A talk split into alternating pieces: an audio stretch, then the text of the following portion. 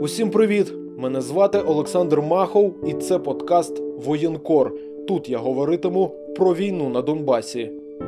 Бойовики знову обстріляли українські позиції із забороненої зброї. 2014-го я працював журналістом в окупованому Луганську. Я бачив на власні очі руську вісну у своєму рідному місті.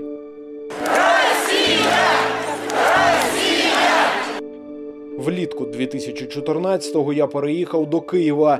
Так я став переселенцем, а згодом почав їздити на війну як журналіст.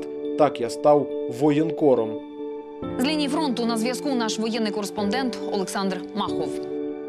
2015-го я добровільно мобілізувався до армії по шостій хвилі і поїхав на фронт як звичайний солдат. Воював в піхоті під Горлівкою. Так я став атовцем.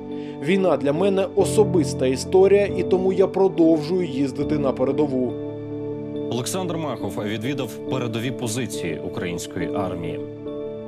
В цьому подкасті я разом зі своїми гостями буду розповідати вам про війну на Донбасі і все, що її оточує. Підписуйтесь, ставте лайки, коментуйте і розповідайте своїм друзям.